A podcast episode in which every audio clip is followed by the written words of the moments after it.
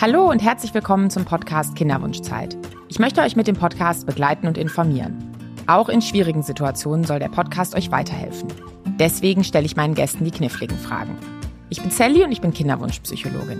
Das Thema der heutigen Folge ist PCOS, das polyzystische Ovar-Syndrom. Dafür habe ich Daniela Chimogo zu Gast. Sie ist Oberärztin und Reproduktionsmedizinerin und wir werden erfahren, was PCOS in der Kinderwunschzeit bedeutet.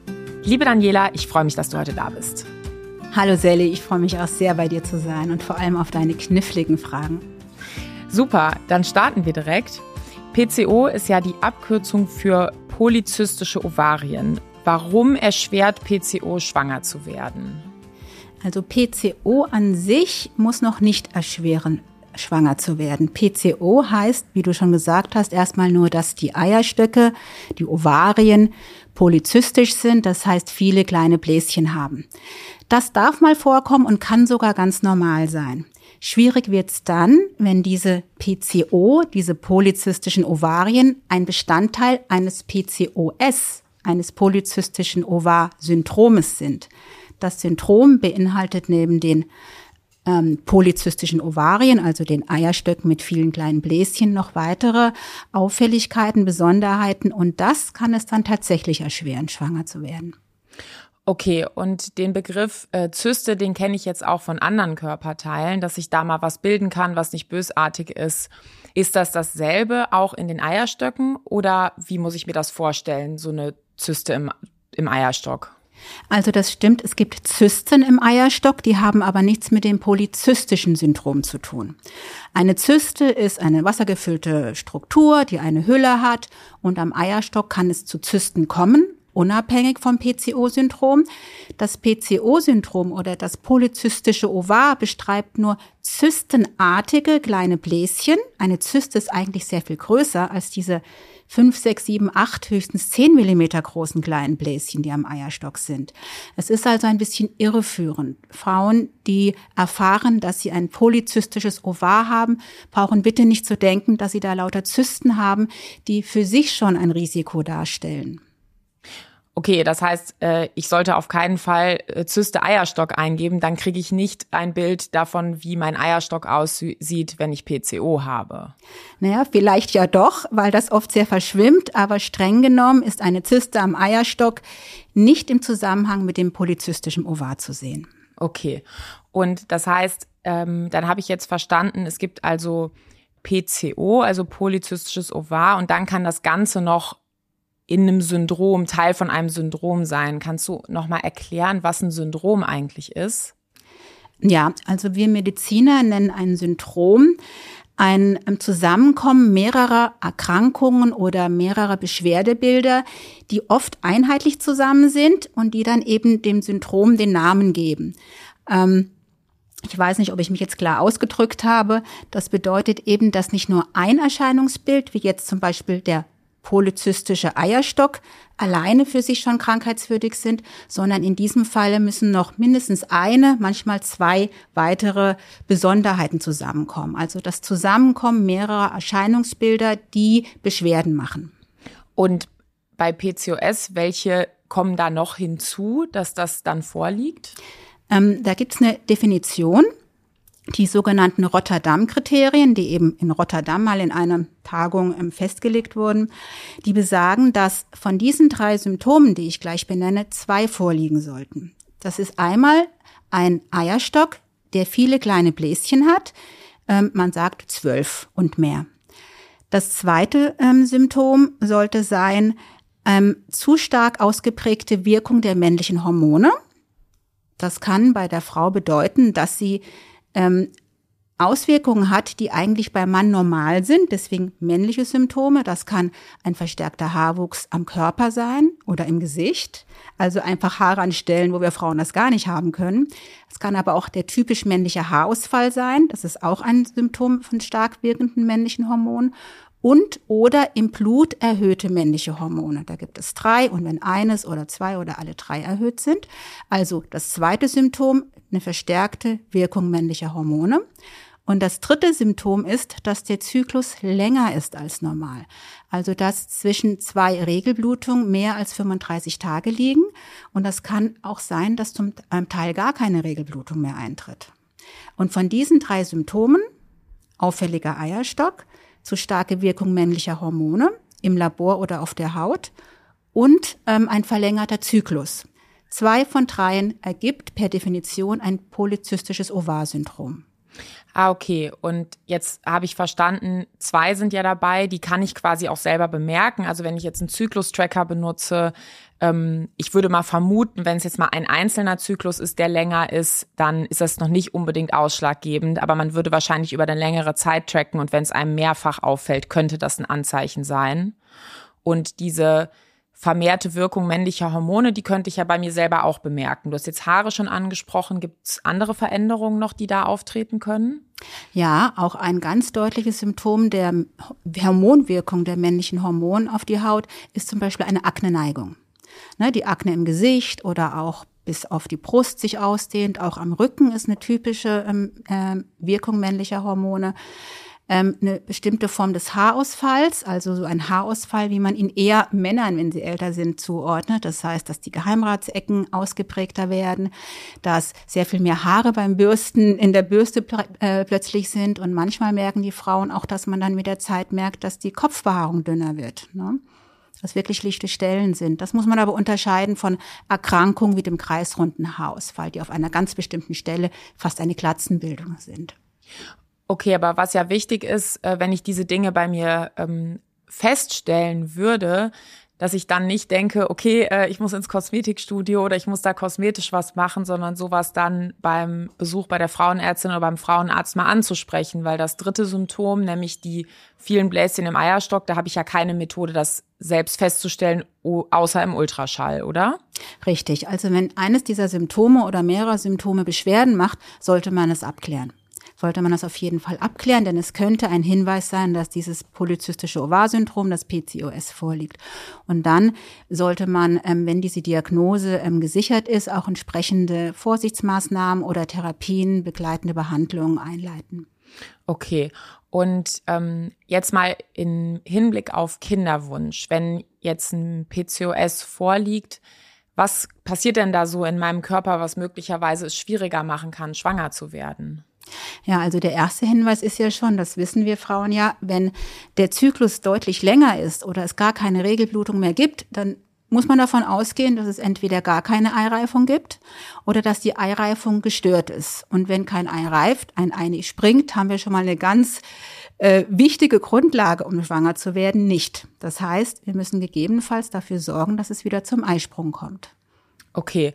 Und da würde ich mir vorstellen, dass man in dem ersten Schritt ist es da möglich, sozusagen einen laufenden Zyklus zu beobachten und dann mit Ultraschall an verschiedenen Tagen zu gucken, ob da so ein führendes Eibläschen sich bildet. Ist das etwas, was man macht? Das könnte man zum Beispiel machen, wenn jetzt äh, die gesamte Basisdiagnostik abgeschlossen ist. Also wir würden nicht, wenn wir in einem Kinderwunschzentrum eine Frau das erste Mal sehen, und äh, den großen Verdacht haben, sie könnte ein PCO-Syndrom haben, beginnen wir nicht gleich mit einer Kinderwunschbehandlung. Wir begleiten nicht gleich und gucken, dass wir vielleicht schnell einen Eisprung auslösen können und zack, aus die Maus. Das geht auf keinen Fall. Denn eine Frau, bei der wirklich ein PCO-Syndrom vorliegt, hat gewisse Risiken in der Schwangerschaft. Und wir, uns geht es ja beim Kinderwunsch nicht nur darum, dass wir einfach einen positiven Schwangerschaftstest haben, abhaken können. Statistik stimmt auf gar keinen Fall. Wir müssen eben gucken, dass diese Frau auch gesund durch die Schwangerschaft kommt und gegebenenfalls auch gesund durch ihr weiteres Leben. Denn sie könnte erhöhte Risiken haben, die ihr weiteres Leben begleiten. Ne? Dem muss erstmal eine gute Basis Diagnostik vorausgehen. Aber dann kann man genau so etwas machen. Man kann einen Zyklus begleiten, gucken, inwieweit die Eireifung gegebenenfalls Unterstützung braucht. Manchmal braucht es auch nur das Auslösen eines Eisprungs. Das könnte zum Beispiel eine Behandlungsoption sein, was du gerade angedeutet hast. Ah ja, das wollte ich nämlich fragen, ist, ob es beim PCO so ist, dass immer eine Methode der künstlichen Befruchtung angewendet werden muss. Nein, immer schon gar nicht.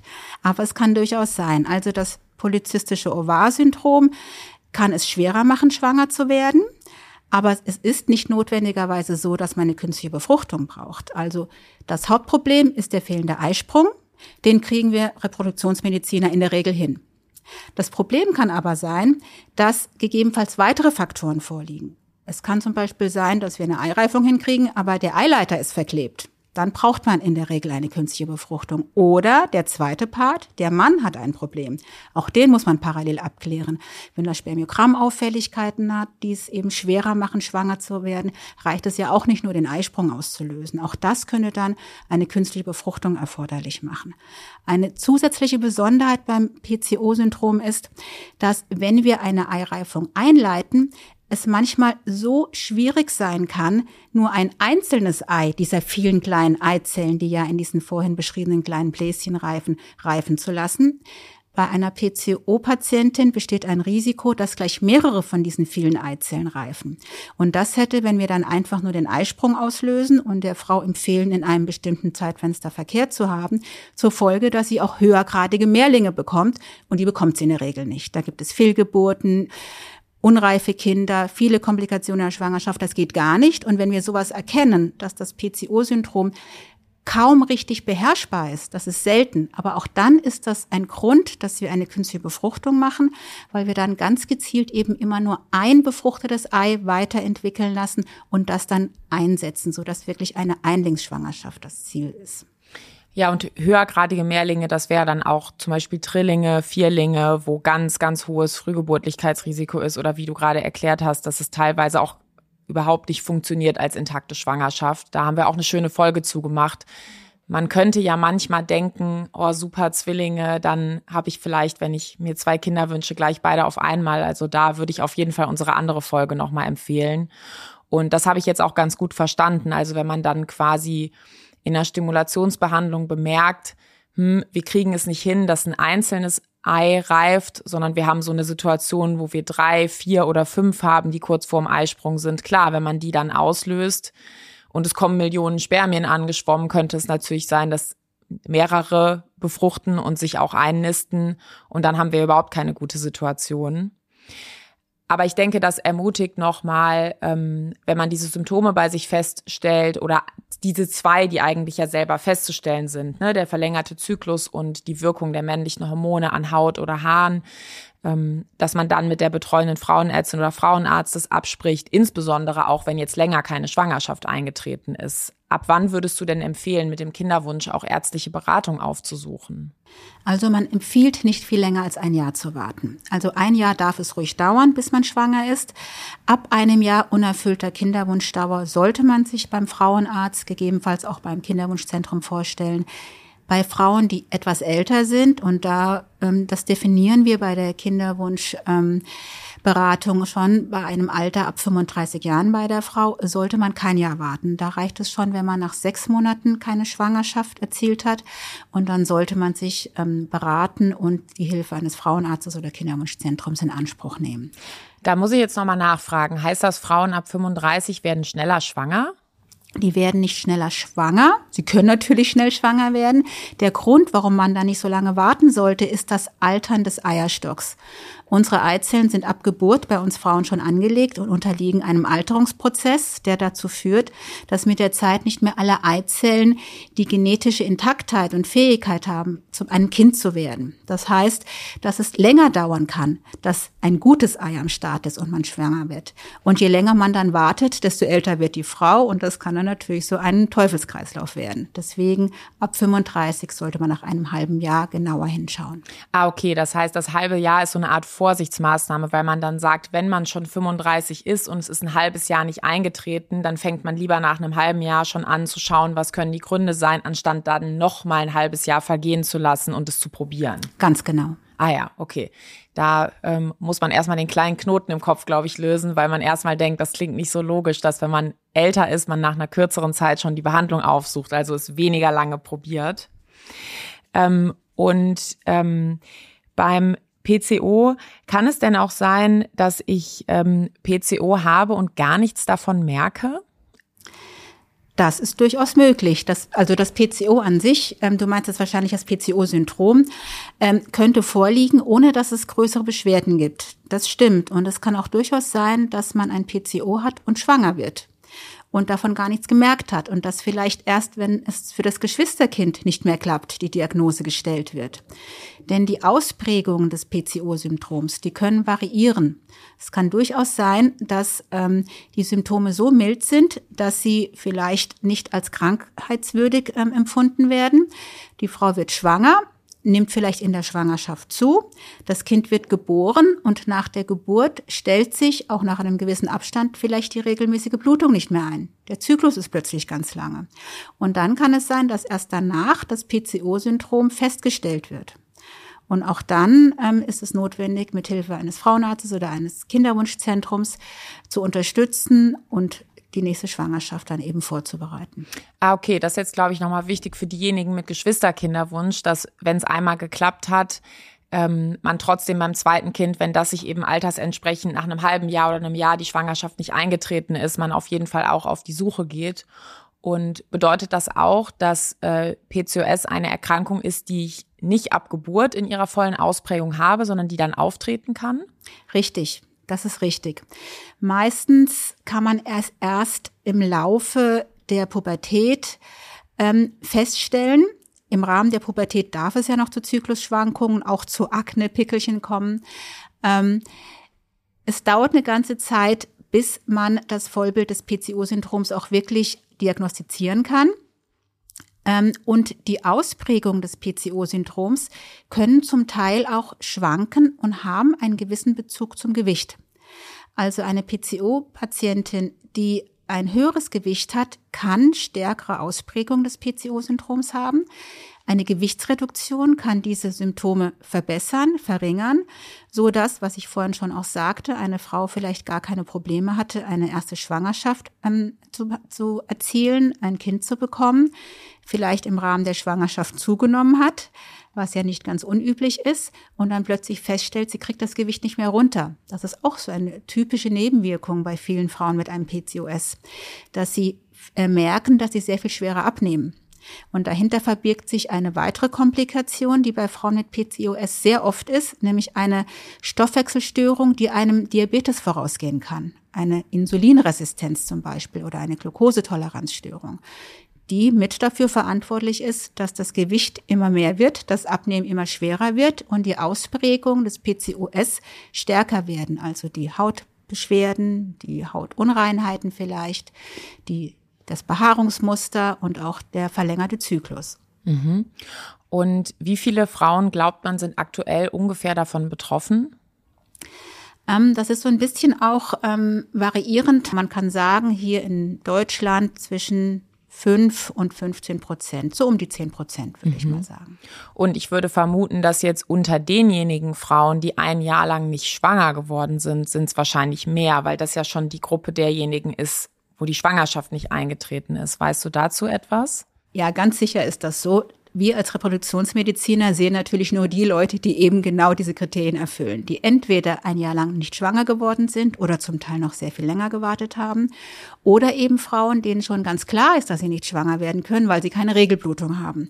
Deswegen sehen wir natürlich sehr viel mehr Frauen mit einem PCO-Syndrom als jetzt andere Kollegen, andere Arztkollegen. Und ähm, löst das Gewicht diese Erkrankung aus? Also gibt es da einen direkten Zusammenhang oder wie viel muss ich wiegen, damit ich es nicht bekomme? Ja, das ist eine gute Frage, denn es gibt auch sehr, sehr schlanke Frauen, die ein PCOS haben.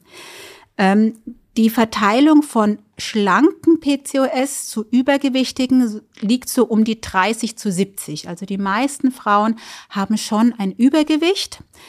Ähm, wenige eben sind schlank und haben das PCOS. Und da ist natürlich dann schwierig, mit Gewichtsreduktion etwas zu machen. Aber die meisten Frauen, die ein Übergewicht haben, profitieren davon, dass sie Gewicht reduzieren.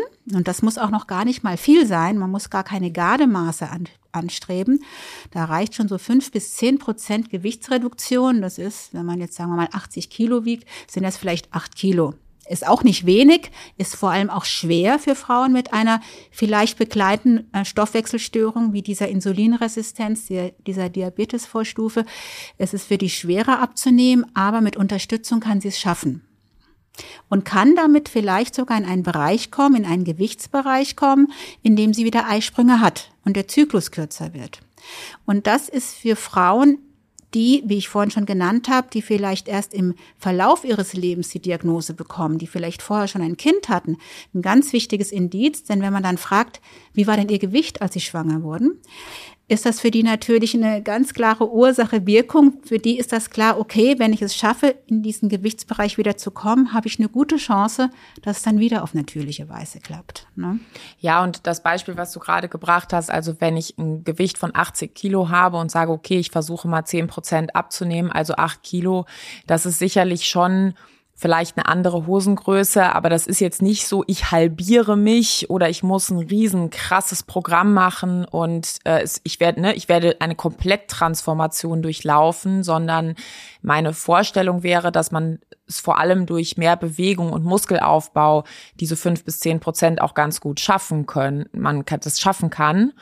Ähm, gibt's eine Methode, die besser oder schlechter funktioniert? Also sollte man eher weniger essen und quasi die Zufuhr reduzieren oder lieber mehr bewegen?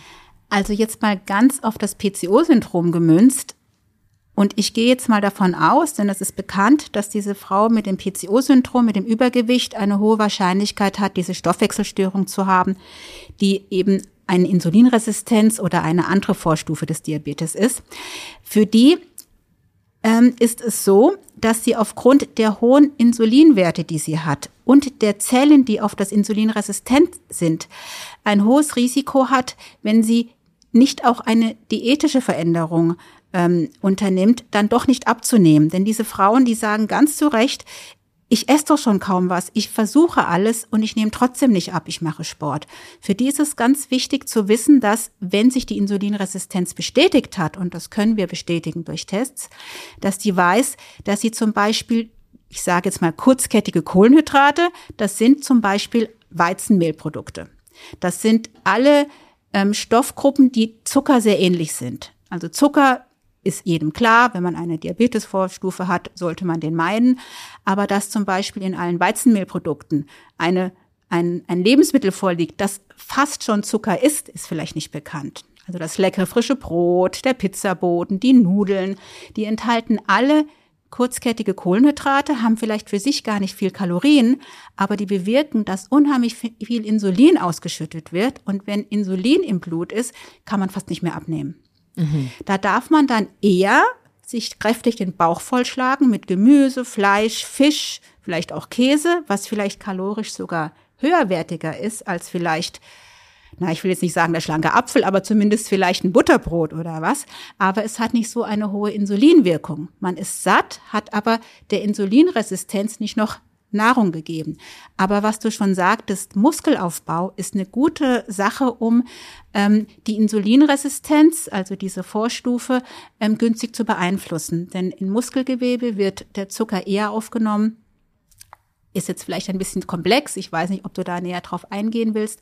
Aber mein Tipp ist wirklich, klar, Krafttraining, Muskelaufbau, aber auch Ausdauertraining, auch schon regelmäßiges Spazierengehen ist nicht schlecht und Ernährungsumstellung. Ernährungsumstellung zu weniger Weizenmehlprodukten, zu ähm, mehr Gemüse. Man muss auch wirklich schauen, gesunde Obste sind nicht immer gesund, denn wo viel Zucker drin ist, haben wir in dem Fall kein gesundes Obst. Ne? Also ich sage manchmal wirklich, der schlanke Apfel des Nachts ist nicht wirklich schlank.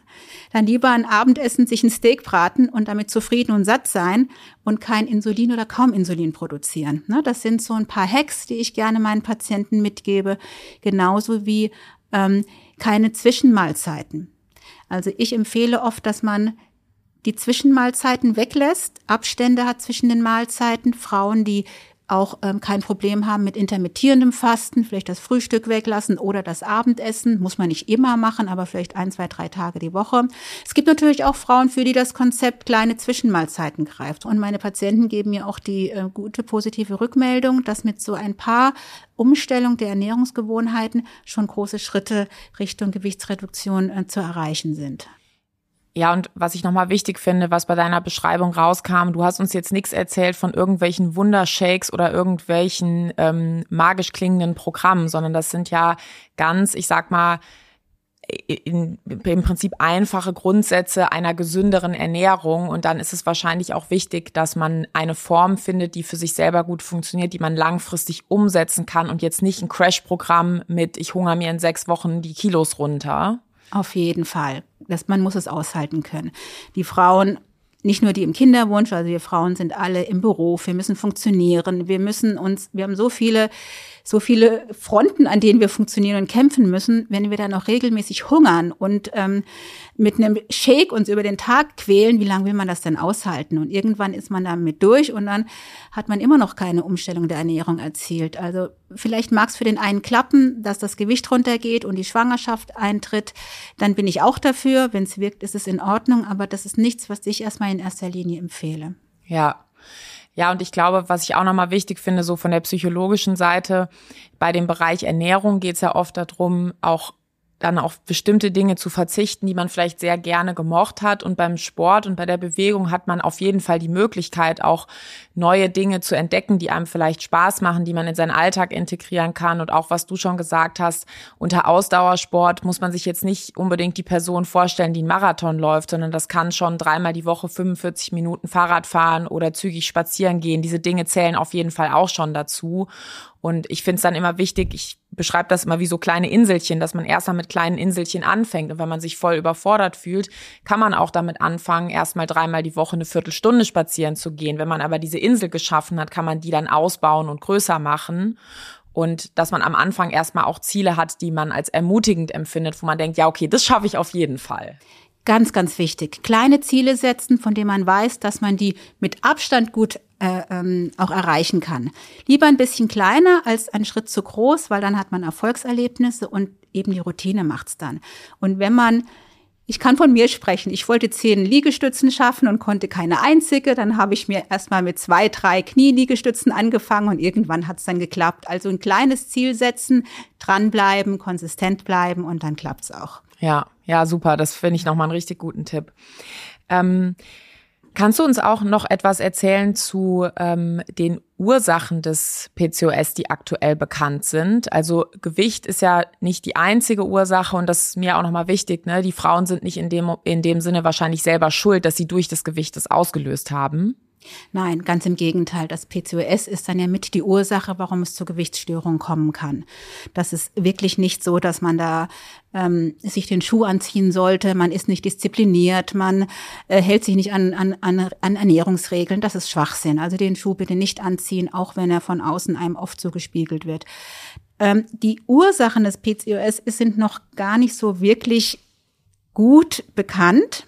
Das ist immer noch Ziel der Forschung. Man weiß, dass es eine vererbliche Komponente gibt, dass es oft doch jemanden in der Familie gibt, der vielleicht einen Diabetes hatte oder eben schon Probleme hatte, jetzt von der weiblichen Seite schwanger zu werden, dass ähm, vielleicht bei Männern ähm, Vorfahren, dass vielleicht eine Frühglatzenbildung oder ähnliche Beschwerden da sind, die so ein Hinweis darauf äh, sind, dass man die Veranlagung weitergegeben haben könnte. Also es ist etwas, eine Veranlagung, mit der man geboren wird. Das heißt aber auch, man kann es nicht heilen. Es ist etwas, mit dem man geboren wird. Es ist etwas, mit dem man leben muss und auch leben kann. Man soll bitte keine Angst haben, dass man nicht schwanger wird, dass man krank ist das, äh, seines Lebens oder sein Leben lang. Es ist etwas, mit dem man klar, klarkommen muss, sich auch Hilfe suchen kann und dann wird man genauso viele Kinder haben wie jede andere Frau. Man hat genauso ein gutes und gesundes Leben, aber man muss einfach dem PCO entsprechend Maßnahmen verstehen, begreifen und umsetzen und dann kann man es auch in den Griff kriegen. Könnte es denn passieren, dass wenn ich einmal im Jahr regelmäßig zur Krebsvorsorge bei meiner Frauenärztin oder Frauenarzt hingehe, dass PCOS nicht bemerkt wird im Rahmen dieser Untersuchungen? Ja, und das Risiko ist auch relativ groß, denn ähm, ein PCO-Syndrom muss man nicht direkt per Blickdiagnose erkennen. Ähm, wenn jetzt kein typisches Beschwerdebild ähm, bei der Frauenärztin benannt wird, dann muss das gar nicht erkennbar sein. Gerade bei der äh, Krebsvorsorge ist ja wirklich nur ein Abstrich vorgesehen und ein paar Fragen gestellt. Und da können typische Beschwerden, die mit dem PCO-Syndrom einhergehen, auch übersehen werden. Vor allem, wenn die Patientin sich nicht dessen bewusst ist. Es ist ja ganz oft auch so, dass junge Frauen, wenn sie in der Pubertät zu einer Akne neigen, dann auch oft eine Pille verordnet bekommen, die senkt die männlichen Hormone, die für die, für die Akne zuständig sind. Sie hat wieder einen regelmäßigen Zyklus. Und ein PCO-Syndrom ist erstmal nicht erkennbar. Und damit ist das schon mal nicht gut zu erkennen. dann kann es auch durchaus sein, dass das Hauptsymptom vielleicht eine ausbleibende Regelblutung ist. Aber da gibt es ganz viele verschiedene Ursachen, die diese ausbleibende Regelblutung genauso erklären können wie das PCO-Syndrom. Und ähm, wenn aber ähm, eine Diagnostik gemacht wird, warum hat diese Frau keine Regelblutung, dann wird es dann oft doch erkannt. Aber auf den ersten Blick kann sich das sehr, sehr gut verstecken, das PCO-Syndrom. Okay, das heißt, es ist auch wichtig, wenn ich jetzt vielleicht äh, länger die Pille genommen habe, dann könnte es sein, dass ich quasi als Nebenwirkung davon, dass ich verhütet habe, ich so sozusagen eine gute Überdeckung von meinem PCO hatte und wenn ich die Pille dann absetze, bleibt die Periode vielleicht aus und dann sollte ich nicht super lange warten, wenn ich einen Kinderwunsch habe und mir sagen, ah, das liegt bestimmt daran, dass mein Zyklus sich noch nicht eingeschwungen hat, sondern wenn der Zyklus dann nach ein paar Monaten nicht einsetzt, auch lieber nochmal eine ärztliche Beratung aufsuchen. Das macht auf jeden Fall Sinn. Vor allem, wenn man sich erinnert, warum man vielleicht die Pille verordnet bekommen hat und dass es oft auch gar nicht um eine äh, Verhütung ähm, einzuleiten, sondern eben um Nebenwirkungen zu kaschieren oder zu unterdrücken, wie ein ungewünschtes Hautbild, also Pickelchen oder starker Haarwuchs, manchmal ja auch nur eine schmerzhafte starke Regelblutung. Mhm, ja, ja, und ich glaube, das ist ganz wichtig. Da gehen dann manchmal so die Ursachenzuschreibungen durcheinander, ne? dass man irgendwie denkt, ja, man hat so eine Art Absetzsyndrom von der Pille, aber wenn der Zyklus dann nicht kommt und insbesondere wenn ein Kinderwunsch da ist, das äh, nicht zu lange aufzuschieben. Und ähm, spielt bei PCOS spielt Stress auch eine Rolle? Also kann das durch Stress ausgelöst werden? Es ist gerade umgekehrt. Das PCOS kann eine ganze Menge Stress auslösen bei der Frau. Stress alleine macht es nicht. Es gibt zwar so Hypothesen, dass ähm, bestimmter Stress, bestimmte Stresshormone erhöhen und das PCO verstärken kann, aber das PCO selber ist ja eine, eine angeborene Veranlagung. Aber man kann sich vorstellen, wenn eine Frau plötzlich mit starkem Haarwuchs kämpft, mit einer unreinen Haut, ihr Gewicht nicht unter Kontrolle hat, sich fast fremdgesteuert fühlt, gar nicht mehr weiß, was sie tun soll, ähm, sich wenig attraktiv fühlt, ähm, was das für eine psychische Belastung ausmachen äh, kann oder auch tut. Und auch das muss man wahrnehmen als Arzt. Es geht ja nicht nur darum, ähm, das alles wieder ähm, zu erklären, in Ordnung zu bringen, sondern die Frau, die gegebenenfalls sogar eine Depression entwickeln kann, ein gestörtes Selbstwertgefühl haben kann, auch da abzuholen. Ja, und das finde ich wichtig, gerade in der Kinderwunschzeit, wenn man jetzt versucht, bei ähm, Sex nach Kalender vielleicht noch irgendwie einen spielerischen Zugang zu finden, sich gut zu fühlen, Intimität zu haben, wenn ich natürlich mein Gewicht sich verändert und ich kann es nicht kontrollieren. Ich habe diesen Haarwuchs oder diese Hautveränderung, das würde ich mir auch super schwer vorstellen. Und ich glaube, da möchten wir jetzt unbedingt alle ermutigen, die das bei sich erkennen, eine ärztliche Beratung aufzusuchen und sich auch vom niedergelassenen Frauenarzt oder Frauenärztin lieber mal eine Überweisung in ein Kinderwunschzentrum gehen zu, geben zu lassen. Das heißt noch lange nicht, dass dann die gesamte, ich nenne es mal, ähm, Apparatur von künstlicher Befruchtung zum Einsatz kommt, sondern eher vielleicht, dass man auf jemanden trifft, der sagt, wir gucken mal, was sie haben und dann gucken wir mal, was wir machen können, dass sie sich wieder besser fühlen. Richtig. Ja. Und eine Frage, die ich gerne noch stellen würde, ist, du hast ja erklärt, dass wahrscheinlich äh, genetisch bedingte Ursachen im Raum stehen, die ein PCOS auslösen. Ist es denn dann so, dass wenn ich das habe, es eine Wahrscheinlichkeit gibt, dass auch meine Nachkommen, also meine Kinder möglicherweise davon betroffen sein können? Das ist wahrscheinlich, ja. Das kann gut sein. Ja. Richtig. Und ähm, ist das etwas, was mich davon abhalten sollte, Kinder zu bekommen? Auf keinen Fall. Es ist ja nur keine schwerwiegende Erkrankung. Sie muss ähm, erkannt sein, sie muss erklärt werden, man muss ein Verständnis dafür haben und man muss wissen, wie man damit umgeht. Und dann ist das auch zu handeln. Ja, und ich glaube, wenn es in der Vorgeschichte schon bekannt ist, dann würde man ja auch auf die Veränderungen, die wir schon besprochen haben, viel sensibler reagieren und würde das ernst nehmen und nicht sagen, naja, das sind jetzt ein paar Haare, sondern dann eben sagen, muss man schauen. Und ähm, ich glaube auch, dass wir wahrscheinlich in der Zukunft für ganz, ganz, ganz viele Erkrankungen feststellen werden, dass die einen Teil eine genetische Komponente haben, so dass wir wahrscheinlich alle irgendetwas weitergeben. Und das finde ich auch nochmal wichtig. Also so diese ganze Idee für Menschen in der Kinderwunschzeit, na ja, soll es dann nicht sein. Ähm, das würde ich auf keinen Fall sagen. Ich würde jedem sagen, ähm, der sich ein Kind wünscht und Schwierigkeiten hat, ärztliche Beratung aufzusuchen und dann zu gucken, ob es mit den Methoden, die wir haben, klappen kann. Auf jeden Fall. Denn das PCO-Syndrom macht per se nicht unfruchtbar, es macht es nur schwerer. Und die Frauen, wie schon vorhin gesagt, die kriegen ihre Kinder die sind genauso fruchtbar, wenn man die Hintergründe erkennt, entsprechend behandelt und sie kriegen genauso viel Kinder wie eben Frauen, die das nicht haben. Also das möchte ich als ganz, ganz wichtigen Satz auch mal ähm, nochmal hervorheben. Ne, dann ist, ist oft die große Angst, dass eine Frau die Diagnose bekommt, weinend vor mir sitzt und denkt, ich kann keine Kinder kriegen, das war's jetzt. Das ist es ganz sicher nicht. Ja, also das heißt, es hat einen komplizierten Namen, das polyzystische Ovar-Syndrom, aber ist auf keinen Fall mit Unfruchtbarkeit gleichzusetzen. Es gibt gute Behandlungsmethoden und da haben wir jetzt hoffentlich mit den Hintergrundinformationen alle nochmal ermutigt, die glauben, das haben zu können oder die wissen, dass sie es haben, eine Behandlung aufzusuchen, wo man eine gute Behandlungszusammenarbeit hinbekommt und der Kinderwunsch dann eben auch in Erfüllung gehen kann. Auf jeden Fall. Super. Jetzt haben wir das Thema gut umrundet. Vielen Dank, liebe Daniela, dass du dir die Zeit genommen hast, um mit mir zu sprechen. Das hilft unseren Hörerinnen und Hörern in der Kinderwunschzeit. Diese Folge ist die letzte in der ersten Staffel. Mir hat es sehr viel Spaß gemacht und wir hatten sehr interessante Themen und Gäste. An der zweiten Staffel arbeiten wir gerade. Wenn ihr Themen oder Fragen rund um das Thema Kinderwunschzeit habt, die ihr unbedingt geklärt haben möchtet oder uns über eure Kinderwunschzeit berichten möchtet, dann schreibt an 416r.bmfsfj.bund.de. Die E-Mail-Adresse findet ihr in der Episodenbeschreibung und auch den Link zum Informationsportal Kinderwunsch mit allen Folgen des Podcasts. Vielen Dank fürs Zuhören und ich freue mich auf die Staffel 2.